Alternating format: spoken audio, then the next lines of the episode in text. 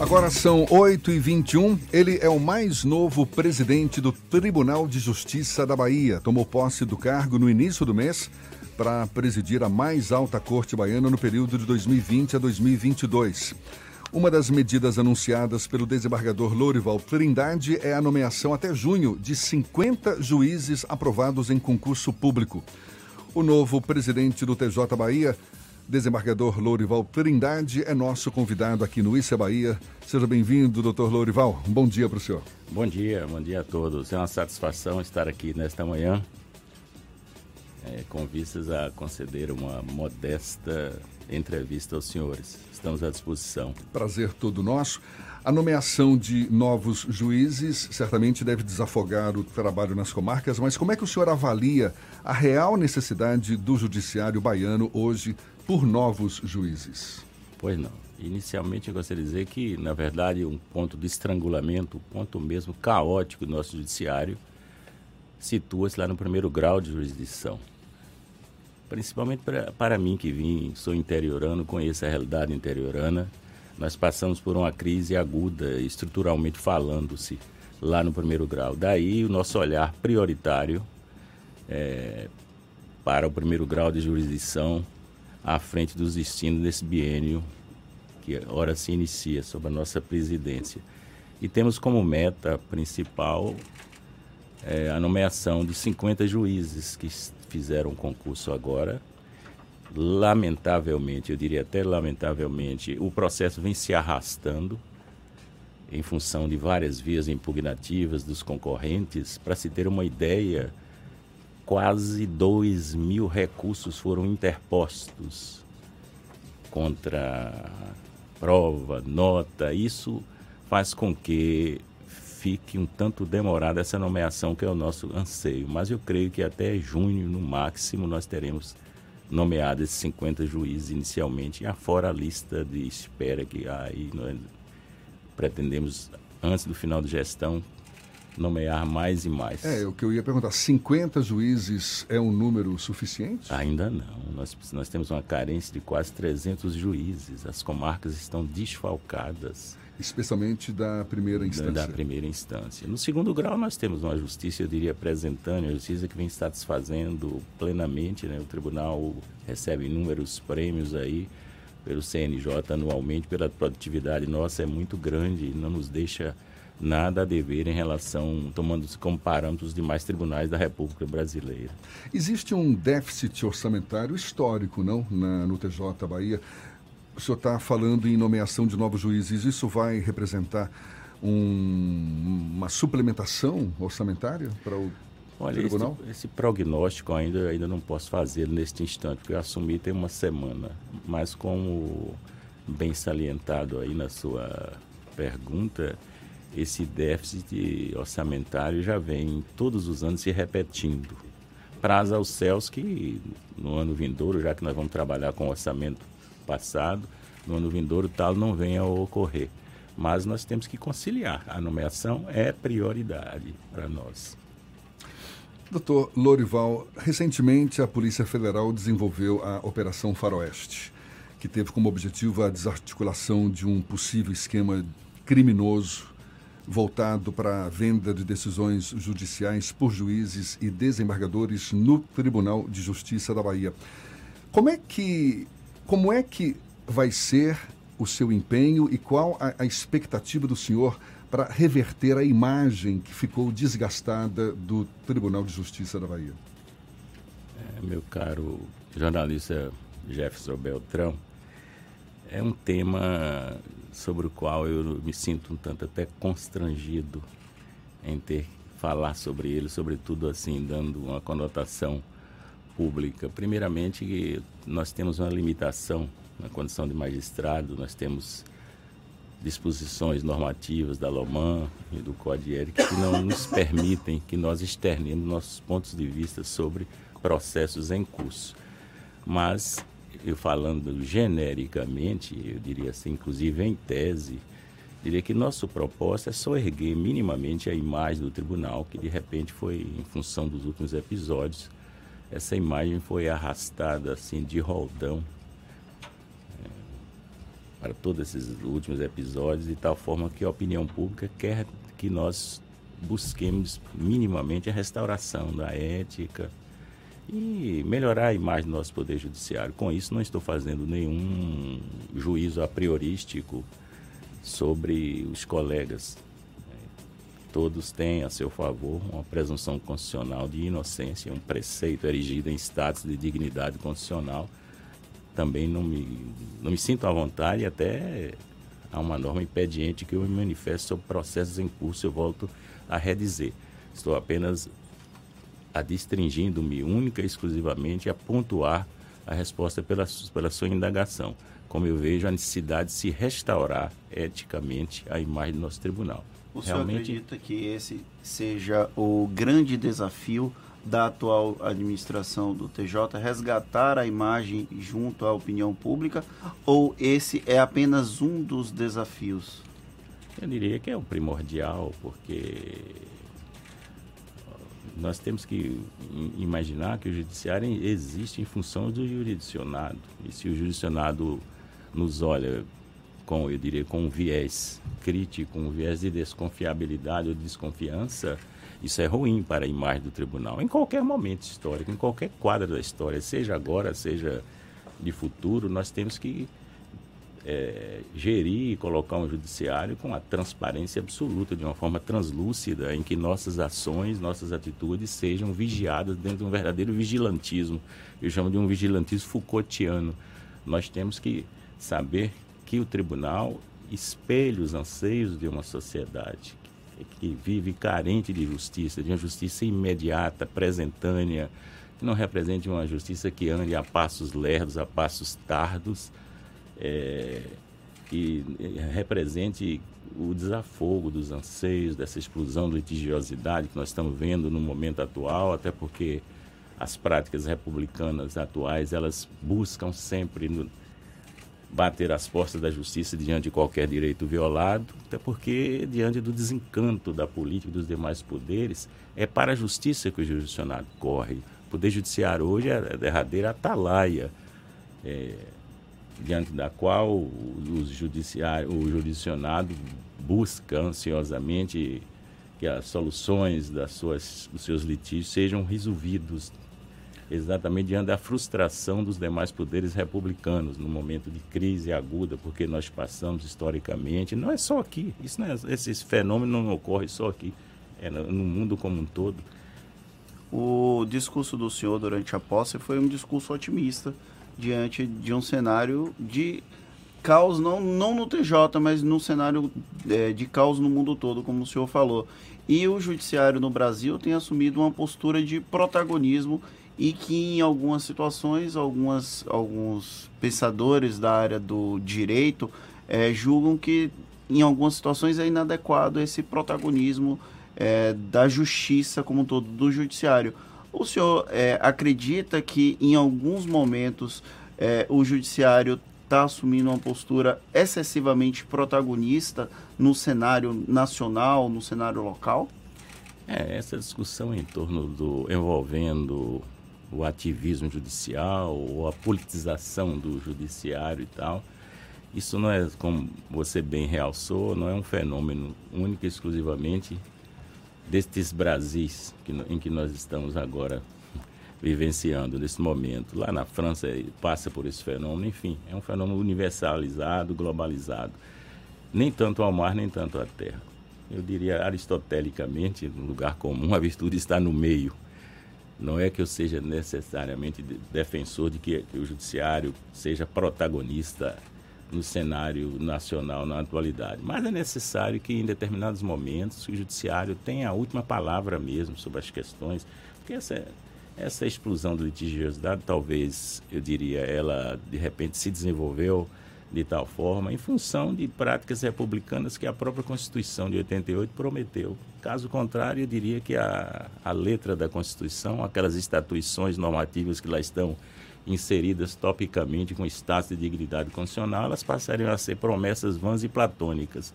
Então, quando não há efetividade dessas normas constitucionais, por evidente, o jurisdicionado vai lá batendo as portas judiciais para que dê concretude a elas.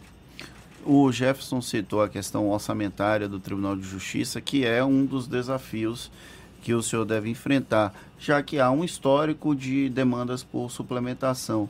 E há também uma discussão premente no Brasil sobre a questão de eventuais privilégios dos poderes constituídos, inclusive aí o judiciário. É necessário avançar nesse debate sobre privilégios de servidores públicos, dos poderes como um todo? O privilégio é sempre uma ofensa a quem o recebe. Prerrogativa é outra coisa. Nós sabemos elementarmente, tem em termos de nomenclatura, de terminologia, prerrogativa sim para o, não é só para o servidor, de uma maneira geral. Agora, eu sou contra privilégio. Toda e qualquer forma de privilégio. Doutor Lorival, o senhor comentou agora há pouco, destacando a importância de o judiciário ser cada vez uma instituição transparente, mais transparente para o público em geral. A gente tem a percepção de que hoje, nessa nossa democracia brasileira, é muito mais fácil fiscalizar ou acompanhar os atos dos gestores públicos, dos parlamentares, do que dos membros do judiciário como um todo. O senhor concorda com essa percepção e quais mecanismos poderia haver, poderiam haver para que houvesse essa, essa, essa facilidade de acesso aos atos do judiciário como um todo? Eu concordo plenamente com a sua assertiva. Evidentemente que os parlamentares, os, os membros do executivo, eles têm mais visibilidade por isso mesmo são mais fiscalizados no cotidiano. O judiciário, tempos atrás, vivia de uma forma de clausura lá, de invisibilidade e tal, mas isso está desaparecendo pouco a pouco, para e passo. Nós hoje temos um portal de transparência e é uma convocação que eu faço, reinsisto em fazê-la, desde o nosso discurso de posse, para que nós não fiquemos apenas no plano da teoria, dos bons propósitos, é, o principal desafio nosso é convocar a sociedade como um todo para que o nosso judiciário tenha essa visão transparente do que tudo ocorre lá dentro. Nada se fará às ocultas.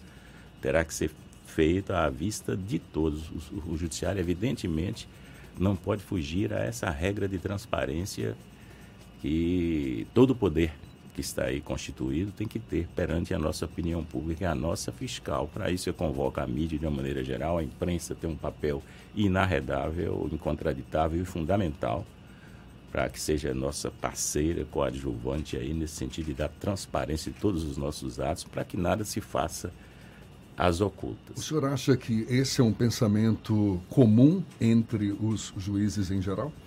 Difícil nós fazermos assim, digamos assim, é, imaginarmos o senso comum de todos os colegas, mas a grande maioria é, está movida por esse propósito. De, as atitudes têm uma forma bastante translúcida e visível perante a opinião pública. É aquela história, em paráfrase a Mário Quintana, ele disse que sente certa piedade do homem público que tem que fazer tudo à vista de todos como se fossem animais de zoológico. Nós temos que e nos imaginarmos como verdadeiros animais de zoológico, temos que fazer tudo à vista de todos, quer queiramos, quer não. É uma necessidade imperiosa e inadiável dos tempos em que nós estamos vivendo. No passado recente, a gente tem observado e ouvido relatos de questões relacionadas à defesa de prerrogativas, tanto da magistratura quanto dos advogados, eventuais violações dessas é, prerrogativas. O senhor acredita que é necessário fazer um trabalho de conscientização junto ao tribunal, aos membros da primeira instância e até os desembargadores e da própria classe é, dos advogados para que se respeitem essas é, prerrogativas? Ano passado teve uma discussão sobre uma portaria que autorizava os juízes a não receberem os advogados, teve toda uma questão polêmica em torno disso. A sua pergunta é bastante oportuna e não vou dizer só através de palavras, senão eu corro o risco de ser vazio de conteúdo. Antes de tudo, eu gosto de objetivar minhas atitudes, meu comportamento. Anteontem, me parece, fizemos uma reunião, uma das primeiras com a OAB da Bahia, com todos as subseccionais. Foram 36 advogados e o presidente Fabrício, em que nós deixamos bastante claro nosso posicionamento. Advogado é essencial da, à justiça é nossa parceira, a Ordem dos Advogados. Não tem por que é, tentarmos, de uma forma ou de outra, cercear minimamente que seja as prerrogativas dos funcionários dos advogados. Advogados, eu digo sempre, não, o advogado é o muro das lamentações do cliente. Quando o cliente bate as portas do escritório de advocacia, por evidente, ele não quer saber, ou pelo menos não tem noção da crise aguda, porque a disfuncionalidade que é crônica de nosso Poder Judiciário, o advogado é que representa naquele instante os anseios que ele pretende, os direitos, as reivindicações que ele imagina ter. Sem advogado não se tem justiça, não se tem poder judiciário. Então, essa parceria deverá ser permanente, essa interlocução entre a presidente do tribunal e a classe dos advogados. Indo para uma questão até um pouco mais técnica, a nossa repórter Cláudia Cardoso disse que recebeu essa pergunta é, sobre a questão do ESAG, que ele está em processo de desativação dos sistemas da, do Tribunal de Justiça e tem uma questão do PJE que está em processo de melhoria. Tem alguma previsão de avanço é, sobre os sistemas de gestão de processos lá do Tribunal de Justiça? Temos sim, com prioridade voltada para o primeiro grau. No PJE funciona razoavelmente no segundo. Nós estamos tentando também levar para o primeiro grau tudo isso. É necessária a informatização, desenvolvimento de, de inteligência artificial para que a justiça não fique andando aí de uma forma demodê, a passos de tartaruga, em descompasso com a modernidade tecnológica, que é da essência hoje. O Judiciário não pode ficar indiferente a isso, ou ele acompanha os avanços tecnológicos, ou ele vai ficar sempre para trás. Aproveitando esse comentário do senhor, a gente hoje está sendo invadido cada vez mais por novas tecnologias e o senhor é do interior do estado, o senhor mesmo destacou é de, é de Érico Cardoso, não é isso? Sim. Cidade no interior baiano. Qual é a realidade do judiciário no interior do estado? Se na capital ainda carece de novas tecnologias, novos avanços, como é que o senhor avalia a realidade hoje do judiciário no interior do estado? É, é, eu diria que é uma realidade indescritível sob a perspectiva do otimismo. Chega a ser uma realidade desalentadora, porque eu volto a redizer, nós vivemos hoje um quadro de caos, de estrangulamento da justiça lá no primeiro grau. Mas nós temos que enfrentar esses desafios. Como eu disse, ainda citando o poeta Fernando Pessoa, não tenham medo do desafio. Eu aprendi a desafiar o desafio.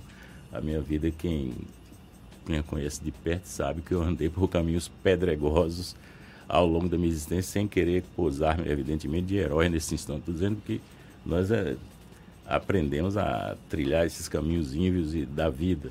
E é apenas mais um desafio. Nós não podemos perder as utopias, fazermos os luto, o luto das nossas utopias. Sou uma geração que sempre acreditei que é possível com práticas emancipatórias. Talvez eu seja até um utopista, mas não quero que ela, é, é, esse desejo de horizonte diante de mim se perca na perspectiva do tempo, não. É preciso caminhar, caminhar sempre. O ano passado também teve um, um, debate sobre a questão de desativação de comarcas, a reativação de comarcas. Teve até um questionamento jurídico desse processo. Eu sei que o senhor não pode se manifestar sobre uma questão legal é, que envolva um processo diretamente, mas existe algum tipo de perspectiva de debates dentro do Tribunal de Justiça sobre é, desativação, reativação de comarcas ou algo nesse sentido para melhorar a a, o acesso à justiça no interior do Estado, principalmente? Este tema, sobre ele, posso manifestar-me. Não há nenhum preceito legal que me proíba que envolve aspecto administrativo, não necessariamente não, é porque eu, o, né? o, meu receio foi só não, com relação não, à decisão, ao debate jurídico posso, da questão. Posso e me sinto à vontade e até sendo coerente. É, segundo o escritor, os paradoxos existem, talvez seja para possamos explicá-los algo para o qual não existam mais palavras, mais ou menos assim, não é? O Guimarães Rosa. Eu não estou sendo paradoxal, porque quando esse debate foi levado ao pleno do nosso tribunal o ano passado, eu, eu me coloquei frontalmente contra o fechamento, contra a desativação de comarcas. Foi até mal compreendido por uma voz isolada, um dos poucos que votaram no sentido contra o não fechamento das comarcas. fui até apodado de, de ser bonzinho, de prática, isso aqui não era. Me insurgi contra aquilo. Felizmente, o CNJ está fazendo agora, inclusive, nós indicamos o juiz de Relações Institucionais, doutor Fábio Alexandro, e está, foi ontem a Brasília para levar essa, essa temática para, em conjunto com o CNJ, nós estamos colocando-nos inteiramente contrário à desativação de comarca. Nós não podemos transformar o Poder Judiciário é, dentro dessa visão de um economicismo de mercado, é, necessariamente que, pensando em lucro, em números, essa coisa toda. A justiça é indispensável, é um bem essencial à vida, não tem preço. Então, sou radicalmente contra essa ideia de fechamento de comarca ou de agregação de comarca no interior. O senhor é um magistrado de carreira e o Tribunal de Justiça é formado também por outras vozes. Tem representantes da advocacia, tem representantes com origem na advocacia, com origem é, no Ministério Público. O senhor acha salutar essa diversidade de origens na formação de um tribunal, como não apenas o Tribunal de Justiça, mas as demais cortes do Brasil? É, você é um jovem que nos é, provocador em suas, perguntas. Mas eu diria, meu caro, que não sou magistrado de carreira, eu vim exatamente do quinto constitucional. Desculpa. Com muito orgulho e com muita convicção. É porque o espaço aqui, evidentemente, espaço temporal aqui é pequeno. Não vou discorrer sobre isso. Tenho lido muito sobre o quinto constitucional, necessidade de oxigenação dos tribunais, convertentes advindas de outras origens, pelo quinto Ministério Público, pelo quinto. Fui mal compreendido em alguns debates, mas eu resumo numa frase: o importante não é de onde veio, é quem veio. A magistratura tem bons quadros, mas pode pode vir algum quadro péssimo para compor um tribunal.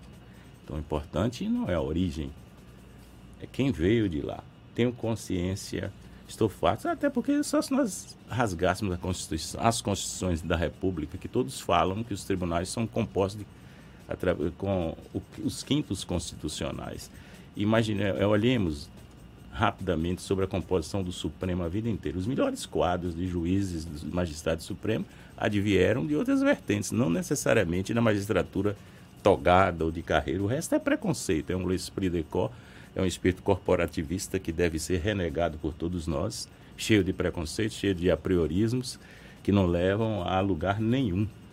Importante é isso. Houve, um, houve certa feita, eu disse um dia lá no pleno do tribunal, um debate, um jurista alemão numa conferência que fazia, um boliviano levantou-se do público e lhe perguntou: qual é a melhor composição dos tribunais que o senhor conhece? Ele parou a palestra e olhou: o senhor veio de onde? Ele disse: da Bolívia.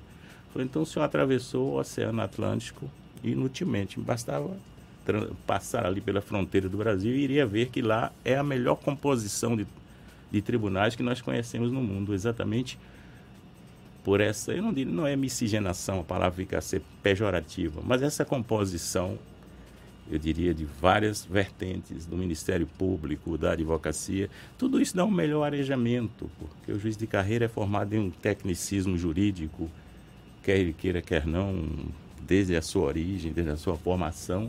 E vem aquelas pessoas do quinto constitucional, seja da advocacia, seja do Ministério Público, outra visão do, de um poder judiciário. E aí me parece que é a melhor composição de, de tribunais. O senhor se considera um pensador do direito? Eu sou um modesto operador do direito, eu diria até um ator jurídico. Gosto de escrever alguma coisa sobre direito, é minha paixão. E, e direito é muito multidisciplinar. Na verdade, é, minha visão que eu tenho do mundo é uma visão muito multidisciplinar. Não poderia ficar distrito ao pensamento jurídico dessa forma positivista, imaginando só o texto legal para dar aplicabilidade ou vivência prática no cotidiano. É necessário que aportemos ou nos subsidiemos de várias outras vertentes do saber, da cultura de uma maneira geral. Gosto de fazer meus votos, quem conhece meus livros, através de poesias, porque todo o processo encerra em si um caderno de dores, aí pelos refólogos do processo, via de regra, é preciso que haja até uma terapia cotidiana e a poesia, nesse aspecto, além de ser, eu diria, terapêutica, serve para exorcizar os demônios que surgem de um processo penal, é, na minha área penal, por isso eu tenho essa, eu diria já uma mania, não sei. O senhor está falando que o judiciário é uma atividade multidisciplinar, Sim. que é importante beber de várias fontes para, enfim, formular os pensamentos que são bem-vindos num contexto como esse. E, de fato, muitas vezes a gente tem essa percepção. Por exemplo, é muito comum hoje é, transmissão ao vivo de algum julgamento num Supremo Tribunal é, Federal, por exemplo. E a gente percebe que cada um daqueles ministros, eles de certa forma, são uma ilha à parte. Cada um tem pensamentos muito distintos dos outros, ou seja, é, acaba sendo muitas vezes raro ter aquela unanimidade. É, sempre julgamentos mais polêmicos, o resultado acaba batendo na trave ali, enfim. É esse mesmo o comportamento do judiciário? O senhor avalia como cada juiz é uma cabeça a parte, é um mundo à parte, por mais que todos sejam regidos pelas mesmas leis? Sim, haverá de ser sempre assim, porque a forma de pensar o direito, ela é múltipla, é bastante subjetiva, variando segundo a percepção, a perspectiva de cada jogador. Não há essa exatidão das leis físicas, das leis matemáticas, que hoje até são questionadas, essa exatidão mesmo lá no plano das ciências exatas, né, o judiciário por si só, o, o, poder judiciário e as decisões judiciais, notadamente, elas são múltiplas nesse aspecto, é, em consonância com a cada visão de mundo, interpretação, a hermenêutica de cada jogador. Não pode jamais ser, ter essa uniformização. A uniformização ela resulta depois das decisões em si, principalmente das decisões colegiadas. Aí elas tomam a forma de precedentes que devem ser observados até em nome da segurança jurídica. Mas a forma de interpretar o direito é bastante vária, é bastante subjetiva, depende de, da visão que cada um tem do direito. Eu tenho uma visão do direito, um aspecto filosófico, outro é positivista, outros mais garantista enfim, é diversificada. Como no jornalismo, imagino tudo, né? Nas ciências a leitura humanas e tal, a leitura de que cada um de faz da realidade. É verdade, não é? varia. É? A realidade que cada um faz e interpreta varia circunstancialmente de acordo com a subjetividade de cada um. Doutor Lorival Trindade, presidente do Tribunal de Justiça da Bahia, conversando conosco aqui no Issa Bahia. Muito obrigado pela sua disponibilidade e um bom dia para o senhor. Eu que tenho os meus agradecimentos a ser feitos aqui por essa oportunidade. A imprensa, a mídia de uma maneira geral, é nossa parceira e deverá ser sempre durante o nosso biênio aí. Um bom dia para todos e um abraço fraterno.